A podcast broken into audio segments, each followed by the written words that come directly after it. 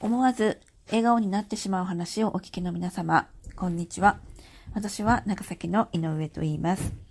今日は梅雨でジメジメしているのに、心は晴れ晴れした話ということをテーマにお話ししたいと思います。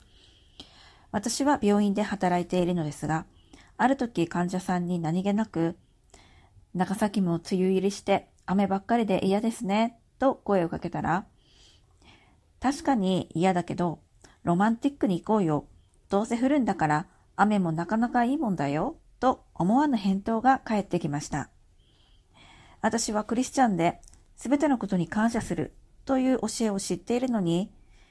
雨ばっかり降って嫌だな。自転車にも乗れないし、洗濯物は乾かないし、早く終わらないかなと嫌なことばかり考えていましたが、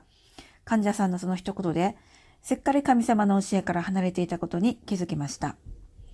今はこんな自分だけど、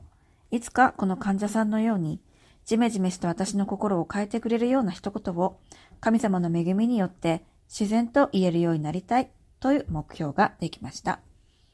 聞いてくださった皆さんありがとうございました。